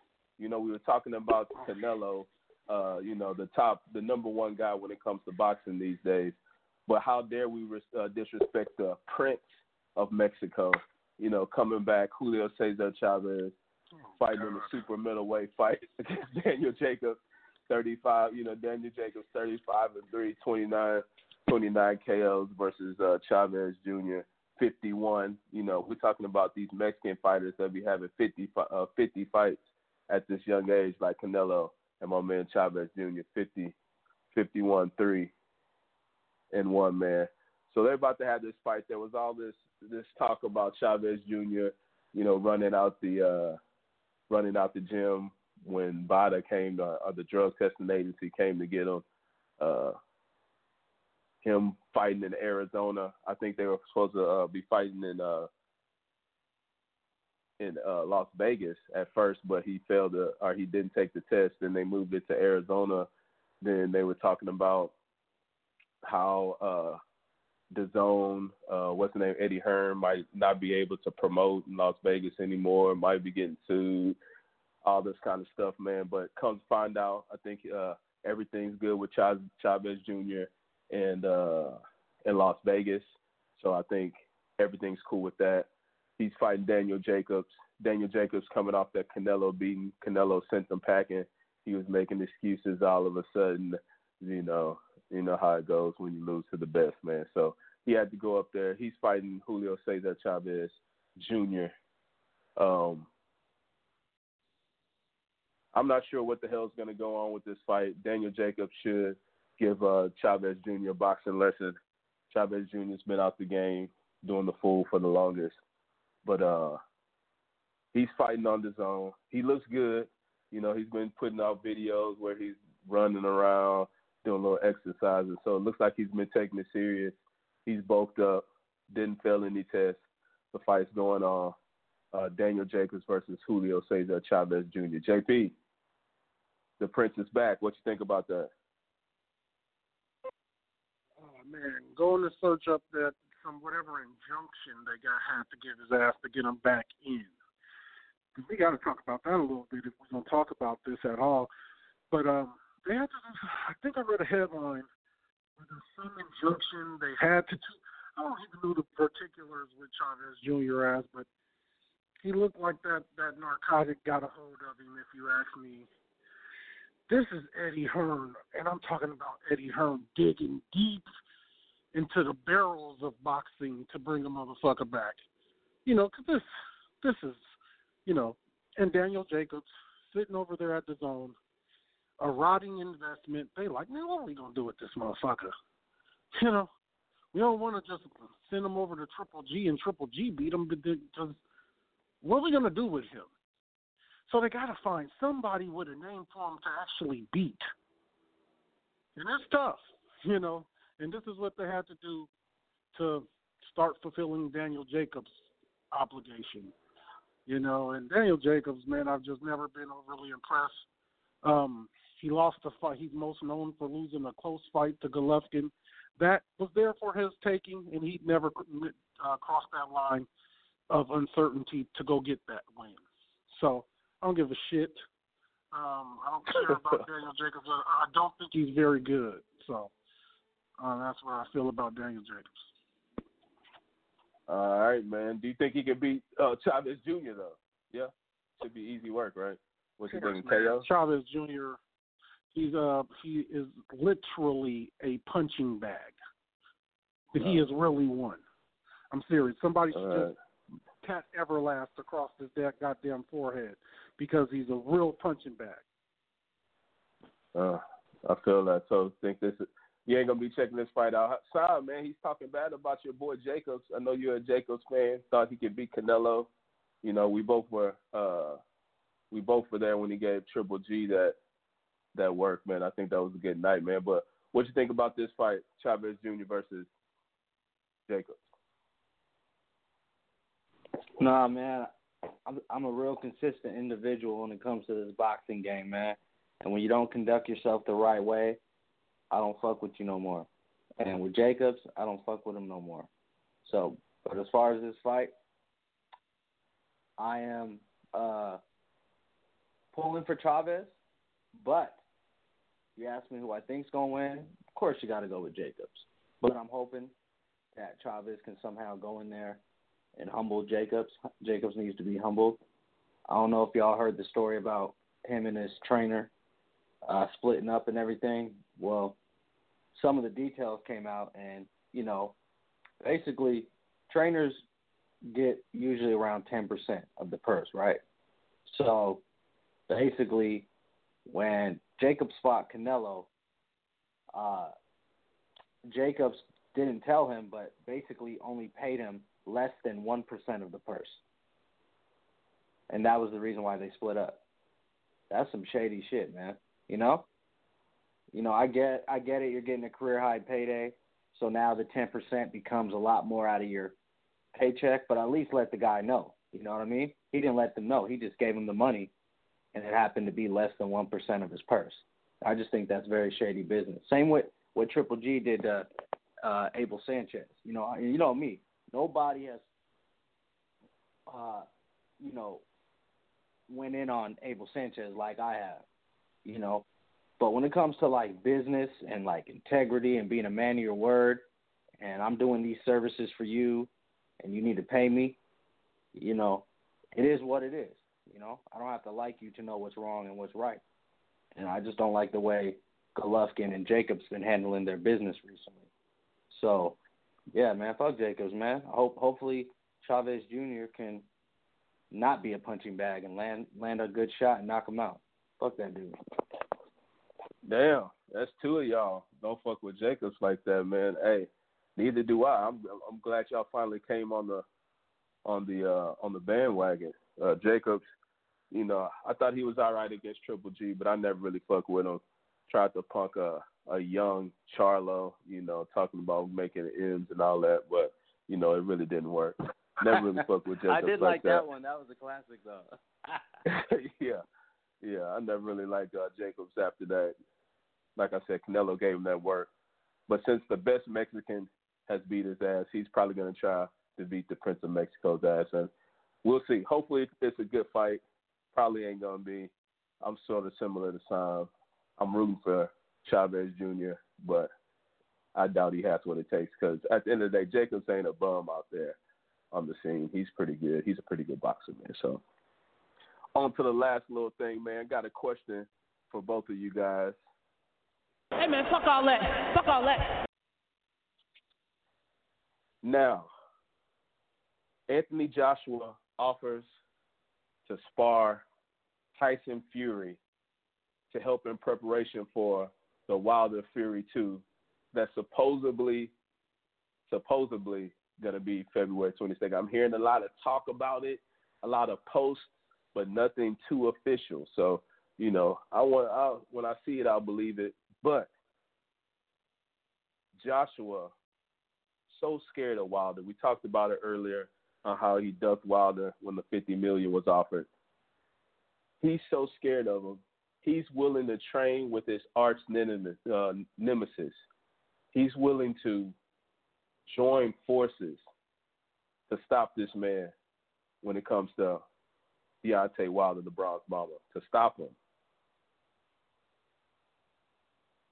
Another black man. I don't even really take it there because it's weak anyway. Because this is this is a guy that wants what you got also. He offers to come spar with Fury to help him get ready. Fury comes back and says that he accepts. JP, what kind of move is this coming from Joshua, offering to train Fury to fight to fight Wilder? Does it show that he's scared? Do you, uh, are you rocking with that? It's just another UK brother move. Uh, definitely some sucker shit. Um, I don't feel no no black on black crime being had here or anything like that. um, but it's definitely some sucker shit, man. I don't know if this has ever, and maybe it has, but maybe this happens, man. I, I don't know, but it's like my UK brother. Let's team up to stop King Kong from coming overseas. You know what I'm saying? Some shit like that. So, uh, you know, it's, it definitely just speaks to Joshua just not fitting that that just not being a badass enough for us. You know, man, this is America. Now I don't know in other places, man, they like depression and anxiety and shit. You know what? We like Stone Cold Steve Austin. We like The Rock. We like shit like that. We don't, you know. So for all these, both of them motherfuckers, uh, Fury and him, then went through bouts of depression and panic attacks and shit like that. And maybe that's the, the and that's more of a norm here. Also, I ain't gonna hold it, but I'm just saying, man. uh It just speaks to Joshua and the part that I myself don't like about him, and I think it's the part that most people really hold out on when it comes to him. He just don't have that. I guess the dog you could call it. Um, you know, something's not there. The moxie, more to say, or the the confidence, the certainty about himself. You know, it seems like he has could be have a bit of a fragile ego from time to time, whereas Wilder and Fury, you know, you can't tell them nothing about themselves. You know, they they they hunter with it. So that sucker shit, and I think it lends itself to that, man. Hey, Sam, would you ever train with your arch nemesis to fight your other arch nemesis? Would you pull one of these moves Joshua's pulling? Hell no, hell no, man. Come on, that's some weird. That, I don't even know what to say about that, man. I I don't know if it's I don't know if it's a, just a different, you know, you know, it's a cultural thing. It's a, you know different different countries or something like that. Some some of these dudes are too friendly, man. Like I can't get knocked out, and you clown me for getting knocked out, and then I'm gonna come help you get get ready for a fight. You remember what Fury was doing when he got knocked out by Ruiz? He even said he didn't think he was gonna win the rematch. Now all of a sudden he's trying to help him spar for Wilder, and he offered to help him. You know what I mean? It wasn't something that uh, Tyson Fury reached out to him. He he, he reached out to Fury. man, I don't know what's up with these guys, man. This, that is just not. That is just different, man. These dudes are different, man. Weirdos, man. Uh, but you know, there might be an ulterior motive. Hey, hey, the fight was close the first time. I feel my, you know, you know, if I fight Fury later on, Fury's not gonna knock me out if I lose. But Wilder wins the fight and I fight Wilder eventually, he gonna knock me out. So hey, if I can do anything to help out Fury, I'll try. You know, it might be some type of ulterior motive like that. But man, oh, but that is some of the weirdest shit I've heard in a while, and that's saying a lot because we're talking about boxing here. Sure, definitely, man. I don't understand this guy Joshua. You know, he builds himself up only to let himself back down with this move. To me, in my eyes, man. After the fight against Ruiz, a lot of people thought it was a boring fight. I, I enjoyed it. I thought it was action packed. well, not action packed, but full of it was full of excitement for me, and I enjoyed the fight, man. So you know me, I started jumping on the Joshua bandwagon again. Just not the bandwagon, but just hyping him. You know, not really. Still thinking that he can, he's going to get knocked out by Wilder, but I, I, I was willing to show him a little love as the two-time heavyweight champion, knocking out Ruiz, even though uh, Ruiz looked, you know, suspect in there. But this move right here, reading that, I was like, man, what the hell? just another UK brother move. These guys out here always doing some some funny stuff, man, and this is this is no no different from what happens every time, man. You put your put your faith in these guys, man. Yeah, I don't understand what he's doing. He's so scared of Wilder that he's joining up with Tyson Fury, a guy like you said is talk shit about him, a guy who wants his belt, a guy who says him and Wilder are the best two heavyweights in the game, and there's no one no one else close. Um, hey, I wouldn't help him do anything. You know, you show them respect. You know, they are countrymen, uh, but you know, I wouldn't be showing him this much love.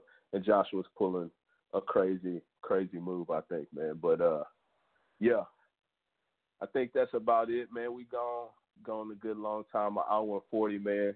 So yeah, before we get out of here, want to see if JP's got anything else that he wants to bring up before we before we go on and go call it tonight.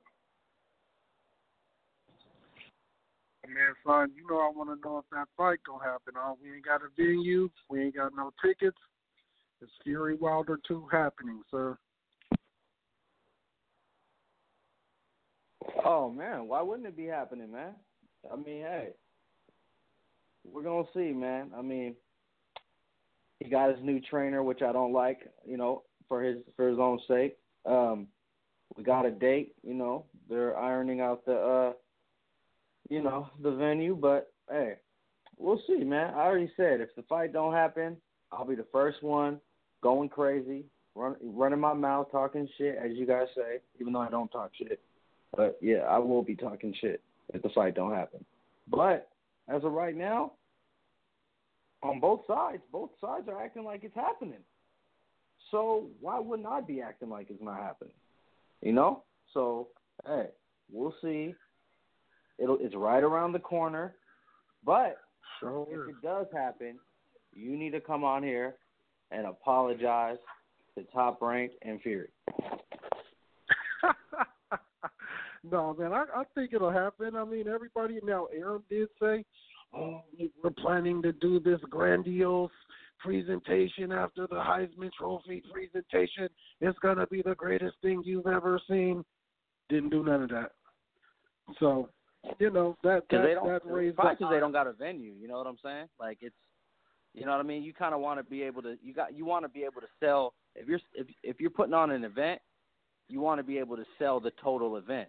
And if you don't have an venue yet, then you know what I mean? So I don't see why uh, that's a problem. I, I don't see why that would ever be an issue, but I, I think it'll happen though. But I don't I don't see why that's a problem. It ain't never been a problem whenever else time they're ready to get going. I mean, you remember people forget this. You remember when Mayweather Pacquiao happened? That fight, their press conference was like less than eight weeks before the fight happened. They were running tight on time. Remember that? You go look it up yourself. They fought, you know, of course, Cinco de Mayo weekend, but the press, the very first press conference, they only had. First of all, they only had one press conference for that big ass fight. One.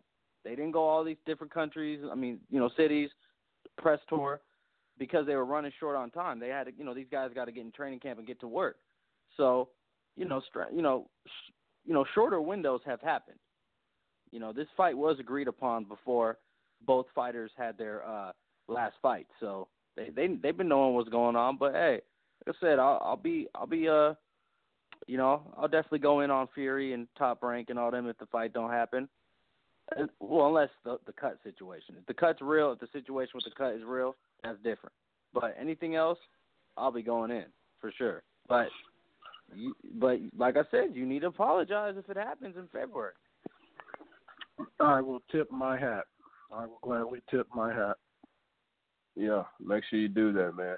I don't. I'm not saying it ain't going down, going down, but uh, I need to see some action. They talk like, but I think they said they were going to do it. Uh, they were going to do a press conference and they were going to do it um, over the internet. I, I believe they said they were only going. to I think they said they're only going to do one also, like the Pacquiao and uh, Mayweather. For some reason, I think Bob Arum said that, and they're going to do some kind of did some kind of one over the internet. Uh, so we'll see how that goes, man. It's, the internet. going down. What? what? Like he's gonna broadcast it. He's they- just gonna do yeah. He's just gonna do one. I think he said he's just gonna broadcast it over. You know, do it over the net, dog. Live stream it. I think he's gonna live But I, stream. I, also think that's what he too, said. Like Mayweather Pacquiao sold itself, so in their eyes, they probably like we don't got to do a bunch of stuff. This fight has been sold. Maybe they think yeah, the rematch has been sold already. guys. You know? Yeah, they were talking about uh how uh Fury. I mean, not Fury. Who was this? Yeah, how how the zone. You know how the zone is going to different countries every time. They're going across the across the uh, across the globe, uh, across the pond every time. They're coming over here, and they asked Bob Arum about that. And I, I believe I want to say that was him. He just said they were going to stream it, or maybe they're going to do a press conference like that. They weren't hitting everywhere. They're just going to do it. You know, they're going to stream it. I believe that's what he said. I could be could be wrong. I mean, they seem to I'm think It is what it's going to do I two seen million. They think it's doing two million, bro. So they might think the fight's selling itself. I don't think it's going to do two million. You know? Yeah. But hey, we'll see. Yeah, we'll see about that. Two million, that's a lot. Barely But that- doing it no should two make some They be happy with Yeah, I one. don't think so. That shit ain't doing two. Yeah. Yeah, t- two million these days. I don't even think I don't think the KSI and Logan Paul did two million, dog. So, yeah, that's been the biggest thing. So, we'll see how that goes, man. Hopefully that happens. Hopefully we we hear this uh, announcement and we'll see exactly what kind of uh, promotion they'll be doing, man. But that's where we're gonna end it, man. Want to thank y'all for coming out. Shout out to my boy JP out there in Inglewood. Shout out to that boy Seattle Simon out there in Washington. Uh, Janelle was on earlier, but he got out. He said, "Let's get this show on the road." He must have had something going on. But uh, Black Yeah, Panthers we'll be back. meeting. yeah, the Panthers must be meeting. Yeah, so we'll hopefully we'll see y'all on Sunday. We'll see where RC is. Hopefully he's alive and well. Uh, you know, it is Wednesday, so he's getting probably getting it started, getting the weekend started. So uh, yeah. With that being said, outside this boxing podcast, we'll catch y'all next Sunday to go over the fight. Peace.